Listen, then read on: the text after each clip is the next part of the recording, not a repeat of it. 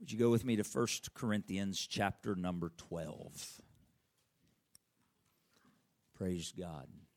1 Corinthians chapter 12. Thank you, Lord.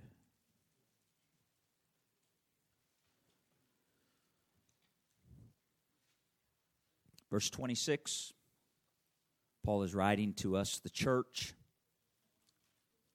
That's what he says.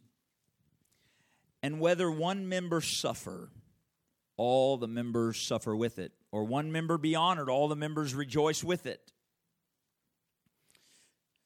Now, you, verse 27, now you are the body of Christ, and members in particular. And God hath set some in the church. First, now, let me pause for that a second. If you read that, you're like, hold on, he just set some in the church? No, he said everybody that's in the church in the church. But he's saying he's setting some different ministries, is what he's alluding to here. He set some in the church. First, apostles, secondarily, prophets, thirdly, teachers. After that, miracles. These are all ministries. Ministries and giftings. Okay? After that, miracles, then gifts of healing, helps, governments or administration, diversities of tongues. Verse 29. That begs the question Are all apostles, are all prophets, are all teachers, are all workers of miracles? Have all the gifts of healing? Do all speak with tongues? Do all interpret? And so the Apostle Paul is writing to us, the church, and trying to make sure we understand that, hey, there's multiple ministries in this functioning body by God's design. And not new to us, we are not in competition with one another. The ministry of one will be different than the ministry of the other. That's God's design. Are all prophets? Are all that's what Paul's asking. Is everybody supposed to operate this way? No. Now, we all operate in agreement and alignment with the Word of God. We all operate under His authority and in the order of authority. We understand that. But all of us aren't going to have a, the same ministry. We agree? Okay? And so this is important, not just for, first and foremost, not comparing among ourselves, but it's also important because the adversary will try to get you to desire someone else's ministry or gifting or calling and get you to discount or not seek to understand your place in ministry and calling that God's given you. And we need each part, we need each function in the body. The Lord did this. We understand that. Some of you guys are thinking, Brother Hart, we spent four months talking about the body. Are we really going there again? No, not really. I don't think. We're just this is just a reminder. This is just quick highlight stuff because you got four months of it, so you get the Cliff Notes version. But we need to understand the context. Okay, the context. So Paul is writing this, and if we would have read all of 1 Corinthians chapter 12, which we didn't because I took a little time, if we would have read all of 1 Corinthians chapter 12, we understand that he's writing about spiritual gifts spiritual gifts in the body. Of course, it's where we see nine of the spiritual gifts listed in verses 8 through uh, 10. I, I believe there's more than nine spiritual gifts, we just read nine of them here. Different Bible study, different time. But we see him talking to the church about spiritual gifts, spiritual gifts, and then setting members, and then gifts in operation. And uh, is everybody using and operating the same gift? And, and all of these things. He says all of these things, and then after that, verse 31, he makes this statement But covet earnestly. I thought you should not covet. Obviously, he's talking about desire, right? Desiring right things. He says, Covet earnestly the best gifts, and yet show I unto you a more excellent way. I like the way this reads in the New English translation. Paul said, But you should be eager for the greater gifts. And now I will show you a way that is beyond comparison. All these spiritual gifts is everybody prophets, apostles, healing, gifts of tongues. No, no. He says, But covet earnestly the best, And now I'm going to show you a way that's beyond comparison with any of them. And he keeps writing his letter. Men put the chapters there, right? He keeps writing his letter, chapter 13, verse 1. He's speaking about spiritual gifts. Though I speak with the tongues of men and of angels, and I have not charity or love, I am become a sounding brass or a tinkling cymbal. And though I have the gift of prophecy and I understand all mysteries and all knowledge, though I have all faith so that I can remove mount, I can't talk, and I can remove mountains, and I have not charity, I am what? What?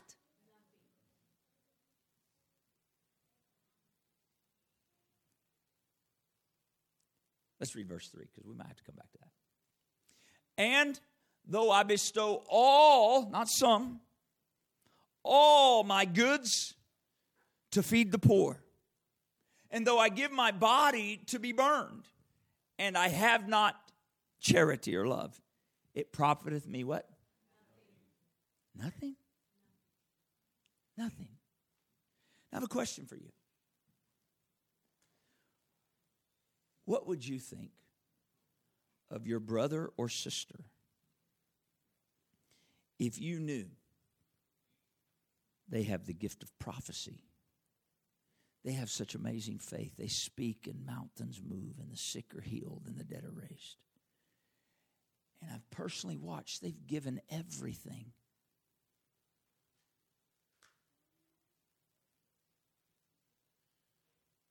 you think they're pretty amazing people, wouldn't you? Pretty high bar, isn't it? I mean, wouldn't you? Is that too real? When you think, man, they are, they're spiritual. They're spiritual, prophetic, faith, move mountains, giving of everything, sacrificing their body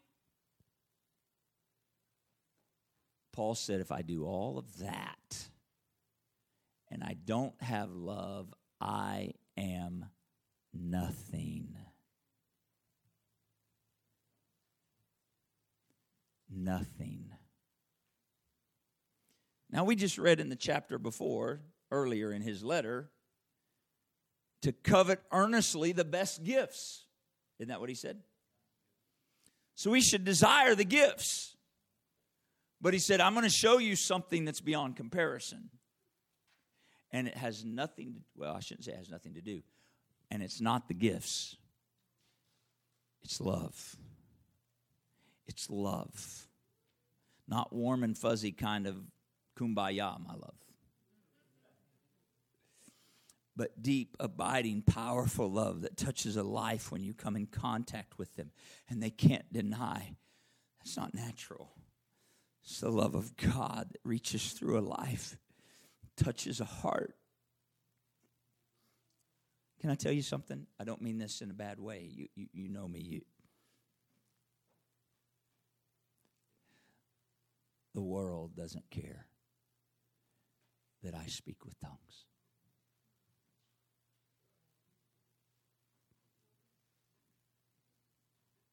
I thank God. Paul said, I thank God I speak in tongues more than you all. But he was writing to the church. The world doesn't care. You say, well, if I give all my money to the poor, they'll know. Well, if it's not done in love, doesn't really matter. This love is not human. This love is not natural. This love is supernatural.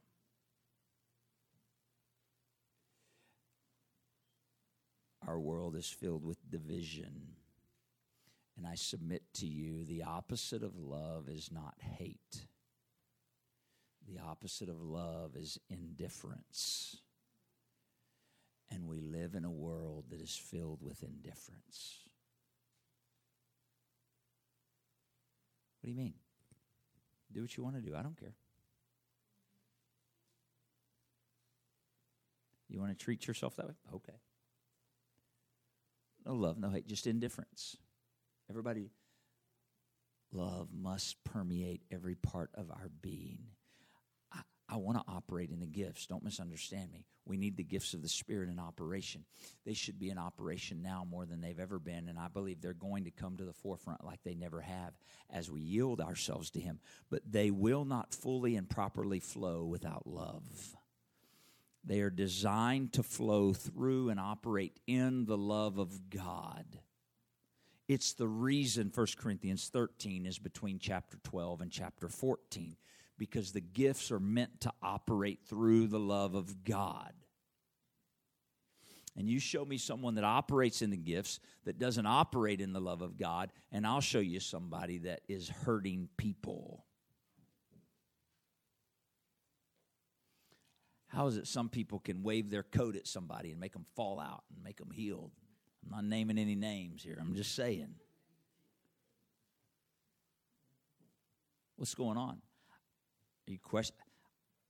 And I, I don't know what spirit they're of. I'm not judging it.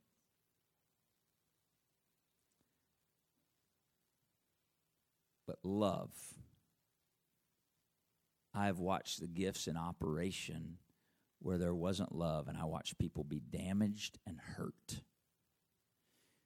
Gifts of discernment and speaking words of knowledge, gifts of the Spirit, right but not operating through love and damaging a life and hurting a life. I will never forget when I was young in ministry, I made an awful mistake. I'll spare you the details. If you want to know, you can ask me later, I'll share it. And a it was an awful mistake because it affected other people's lives. You know, the worst mistake isn't the one that affects yours, it's the one that affects somebody else. And and this man that operated in the gifts had word of knowledge. He began speaking to people. And he began to speak a word of knowledge to a couple about a child being born. They had no children. It was not public knowledge about their situation and he began to speak to it publicly. It damaged those people in even after several recovery efforts. It didn't take long, they were gone. It was the gift of the Spirit operating, but not in love. Love discerns too. Love discerns too. And so we need the love of God all of these things. I mean, we read that, and most, many of us maybe could even quote that, though I have the gift of you know, I, but I have not love, I'm nothing. He really meant that, you know. Paul really meant that. Though I can do all this stuff, though I could operate in all the gifts, if love, the love of God, does not flow through my life and operate through my life and minister through my life, I am nothing. I may think I'm something, but Paul declared it. He came to the understanding, and I'm sure he was used in the gifts. He came to the understanding if the love of God is not operating through me to these people I'm reaching for, then my gifts mean nothing and I'm nothing. The gifts that God's given me, I must have love flowing through. me. I don't care if I'm the greatest teacher that ever walked the face of the planet, and I don't believe I am, but if you understand if i don't have love it doesn't matter. I don't care if i can dissect the word and lay it out to you as wonderfully as you've ever heard it. If i don't have the love of if it's not flowing through if the love of god is not the filter through which it flows then i'm nothing. This is what paul was trying to get across to the body. Remember where we this is why we started with the verses we started with. He was talking to the body and about ministry in the body and places he set but everybody in the body, while there's differences in calling, while there's differences in ministry, while there's differences in gifts, there is no difference in what all of it should operate through. Every one of us, no matter our calling, our ministry, our place in the body, there must be this operation of the love of God in us, with us, and through us. And hear me, there is only one way for that to happen. We must be in an abiding relationship with Him. We must be in a place where He abides in us and we abide in Him. And thereby the love of God flows through us. John said it this way I love Him, not because I'm capable, but I love Him because He first loved me. This is why you must settle the fact that He loves you. If you can't settle and understand how much He loves you and I, we can never be a full conduit for His love to flow through. If I'm questioning His love for me, then what's going to happen is I'm going to question His love for somebody else. So I got to quit believing the lies of the adversary and let the love of God flow to me and through me. It's why one of the greatest ways, if I struggle with believing He loves me, one of the greatest ways to allow the love of God to begin to minister to me so I know it's real is find somebody else to pour into. What happens? It opens the door for love to flow. And I begin to recognize the love of God. How do you know when it's His love? Simple. You read the other three, four verses that come after. Charity suffers long, it's kind, it doesn't envy, it doesn't vaunt itself, it's not puffed up, doesn't behave itself unseemly, doesn't seek its own, isn't easily provoked, doesn't. Th- we, we should pause on those last three words right there. What's that say? Thinketh no evil.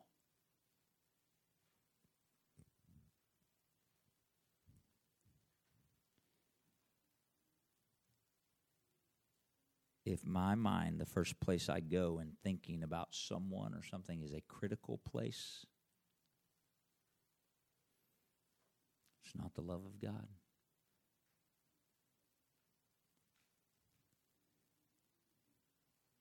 Remember, Paul said, was talking about the body. He was still in full context, not just the gifts, but the gifts in the body. Love should be in the body. Jesus, hereby you'll know my disciples, the love you have one for another. Love should operate through the body. Okay? And it only comes through abiding relationship with Him. And so it thinks no evil. It doesn't think ill of my brother.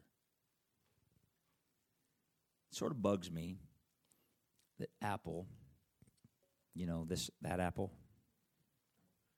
It sort of bugs me that they have a It's not a mission statement. What's it called when you have these bullet items for your company? Values. Thank you. Like their their company values, corporate values they have. And I haven't looked at them lately. I think it's probably still there, but they have a corporate value that says always give your coworker the benefit of the doubt.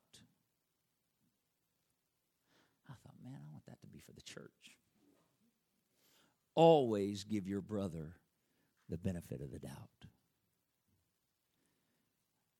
I haven't always done that. I want the love of God to flow through me. I want the love of God to flow through me, don't you? Love thinks no evil. This is how we know if it's His love or mine. The Word is how we discern the difference. It thinks no evil. It doesn't rejoice in iniquity, it rejoices in the truth. It bears all things, believes all things, hopes all things, endures all things. Love never fails. But where there's all these gifts, they'll fail, they'll cease, they'll knowledge it'll vanish. For we know in part, we prophesy in part, but when that which is perfect is come, that which is in part shall be done away. Watch verse 11. We quote this verse a lot, but we forget it's in this chapter. When I was a child, I spake as a child. I understood as a child. I thought as a child. But when I became a man, when I grew up, everybody say, when I grew up. That's right. When I grew up, what did I do? Stop being a child. Stopped acting childish.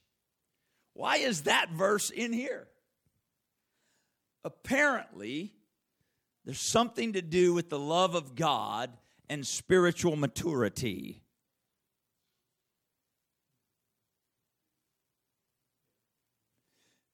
I'm going to say that again. There's something to do with the love of God and spiritual maturity. My kids never said this to my knowledge, definitely never to my face. They wouldn't have had the boldness to say it to my face, I don't think. Because we'd had a quick talk and then we'd went to the proverbial woodshed. If you don't know what that means, look it up on Google. And but I've heard it along the way. I've heard again, little kids say, I don't love you anymore. Anybody ever heard that? Maybe not from your child, but you, right? Or you don't love me. What do they know about love? Right? They're a child. Their expression is an expression of a child that hasn't matured in love. Their measure of love is it, it's very surface, it's very material, it's very much about them, right? Well, you won't buy me that Oreo Blizzard. That's what I want. Sounds so good. Sorry, I know. Sorry, flesh.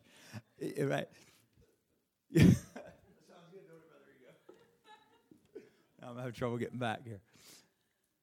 You won't buy me, right? It's very me focused, me focused, me focused. That's not maturity in love. And so in the love, right, that's and that's exactly the context that the Apostle Paul is writing to the body of Christ about.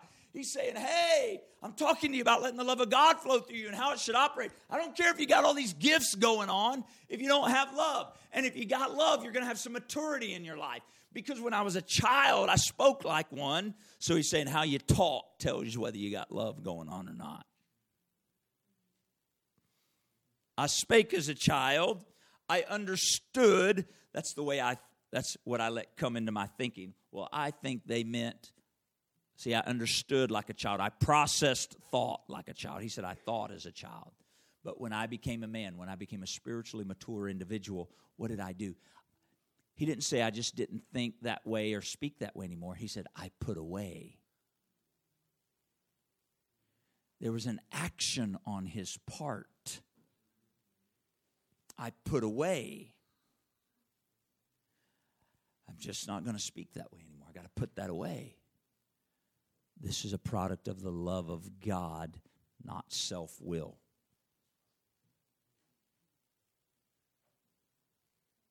We want it to be self will. And what that says is, I don't have time for the abiding relationship with God so that the love of God is developed and flows through my life. I'll just do the things I'm supposed to do. That's being Pharisaical, by the way. But when I abide in Him and I let the love of God operate in my life, these things begin to flow out. And why is this so important? You, and you'll notice verse 13 now abides faith, hope, charity, these three, but the greatest of these is love. Verse 1 of chapter 14, he says, Follow after love and desire spiritual gifts. Now, I'm hurrying to finish here. He went right back into spiritual gifts after he talked about this flowing of the love of God. So he wasn't discounting the spiritual gifts. He was simply trying to make sure the church understood we all have different ones, where we started at the end of chapter 12. These different ministries and gifts in operation but all of them in operation. They must, the way that they'll flow and function to the edifying of the body, the strength of the body. The body, in one place, he said, it makes increase of itself in. Oh, yeah, that's in there, isn't it? Maketh increase of itself in love.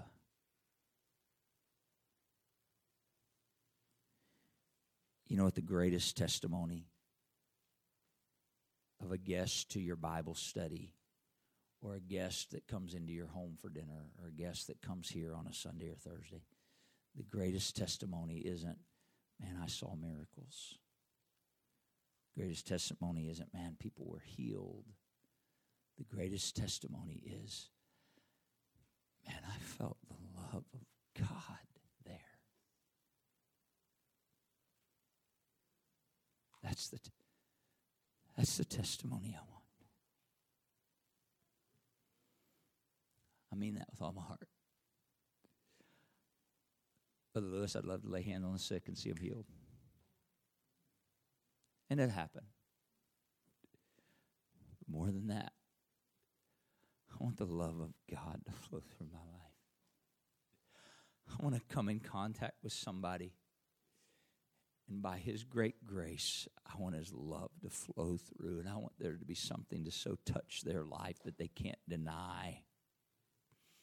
Not a gift, a fruit flowing through you and through I. Let the love of God minister to a life. It's okay to desire gifts, just get in the proper order. Let me show you two of the verses really quick.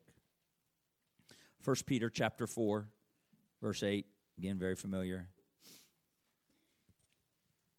Peter says all kinds of stuff, talks about the suffering of Christ, but verse 8, he says, above all things, everybody say, above all things. Above all things, have what? Fervent charity. We quote James 5:16 a lot, right? Confess your faults one to another, pray one for another that you may be healed. The effectual fervent prayer of a righteous man availeth much. We like that verse, right? The effectual what prayer? Fervent. Same word. Above all things, have fervent charity. I would submit to you, I'm more concerned with fervent love than fervent prayer. But I believe you can't have one without the other.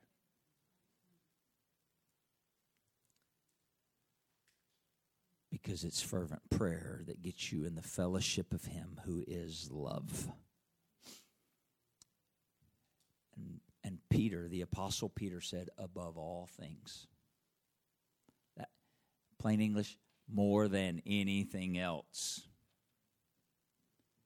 Have fervent love among yourselves. Why? Notice there's a colon there. Why? For charity or love shall cover the multitude of sins.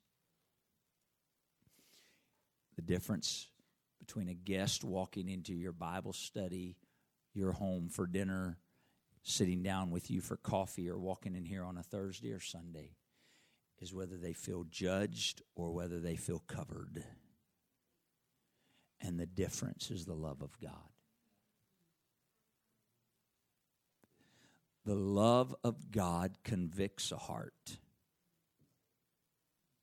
I'm not doing away with conviction. That's why I said it's not warm and fuzzy. But the love of God. The love of God.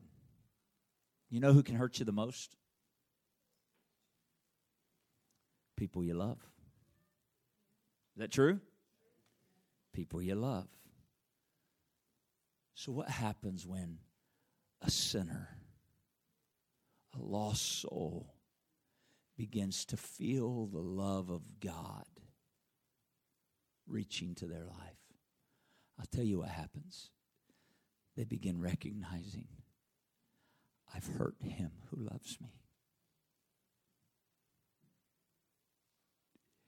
And what does that do when you realize you, you ever hurt somebody you loved?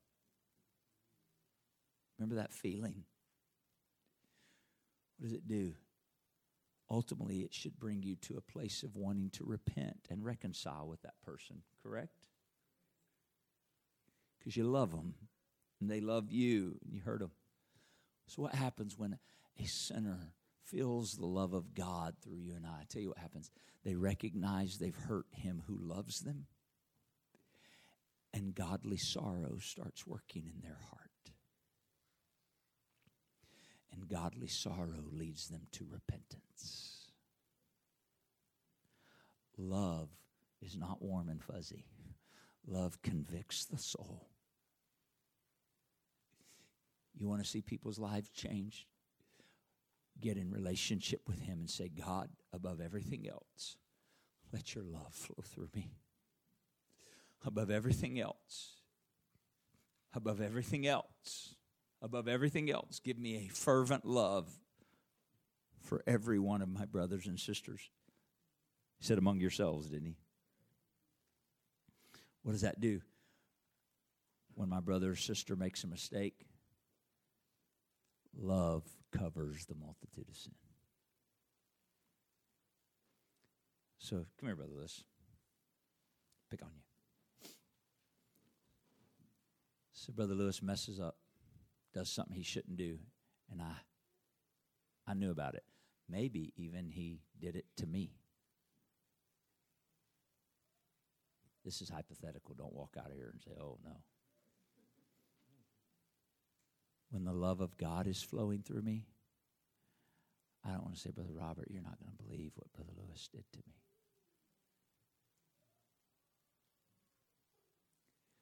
Love says, I want to cover. Not justify, you understand. Love says, I'm going to cover it till it's healed. I'm going to seek to cover it.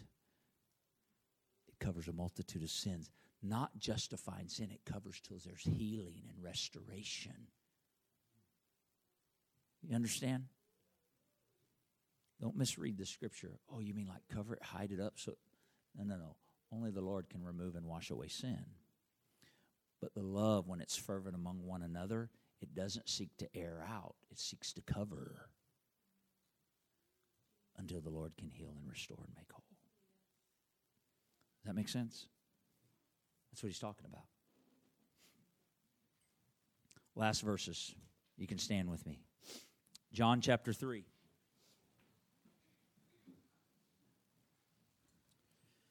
Book of John, chapter 3.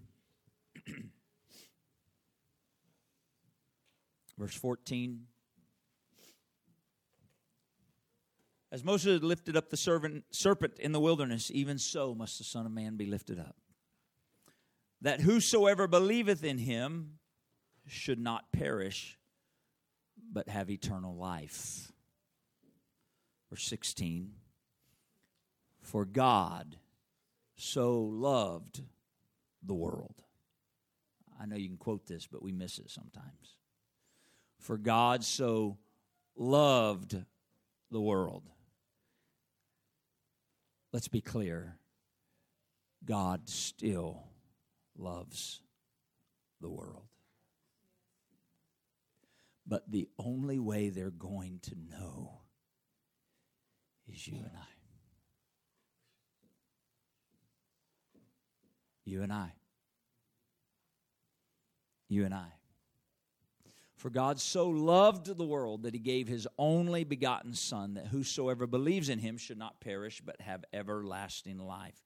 For God sent not his Son into the world to condemn the world.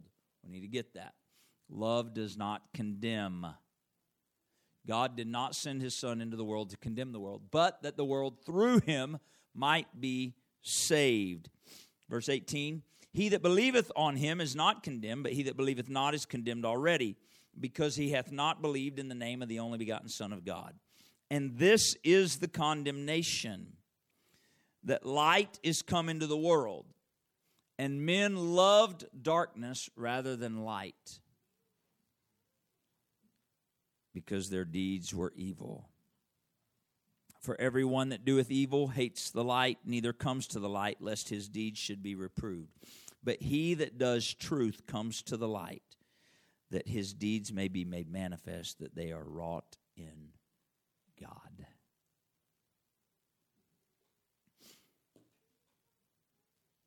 Would you talk to the Lord right now? This isn't just an instant, here you go, you now have love.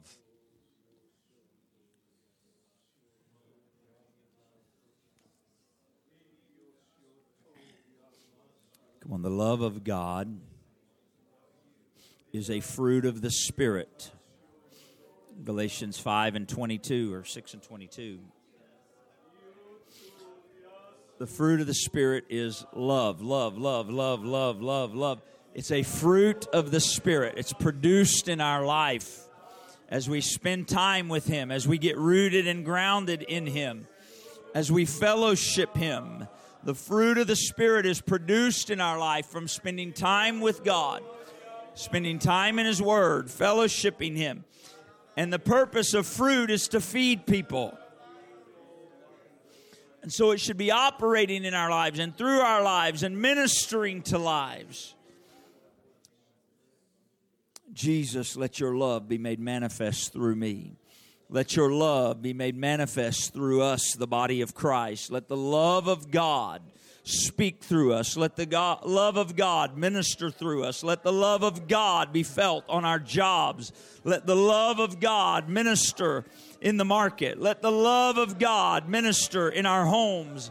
Let the love of God minister in the gym. Let the love of God minister wherever we go, wherever we find ourselves. I pray that we, the people of God, the body of Christ, would be conduits for the flowing love of God to reach into a heart, to convict them by the power of your Spirit.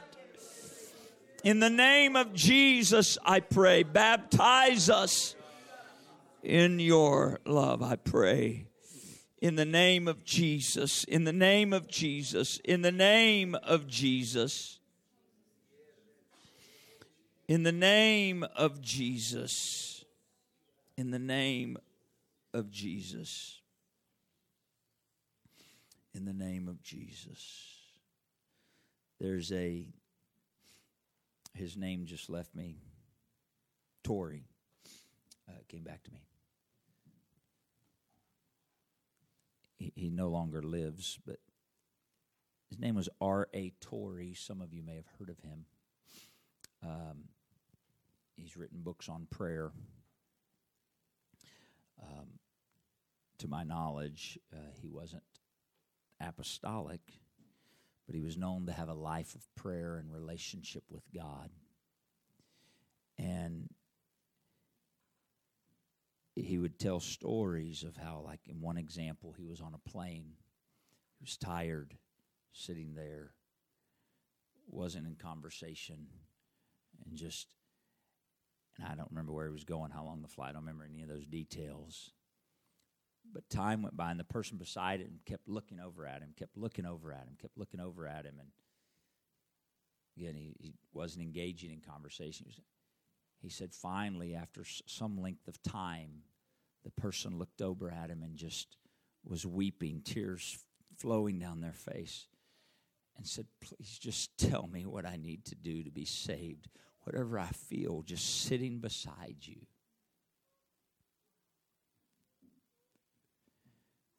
I would submit to you it was the love of God.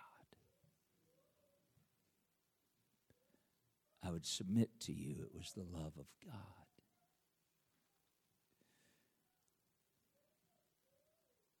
Love of God is powerful. There's only one way for it to go, to grow. It's a fruit. You got to abide in Him. He's the vine, we're the branches. You got to abide in Him. And if we abide in Him, he abides in us. I believe the love of God will flow through our lives. Amen.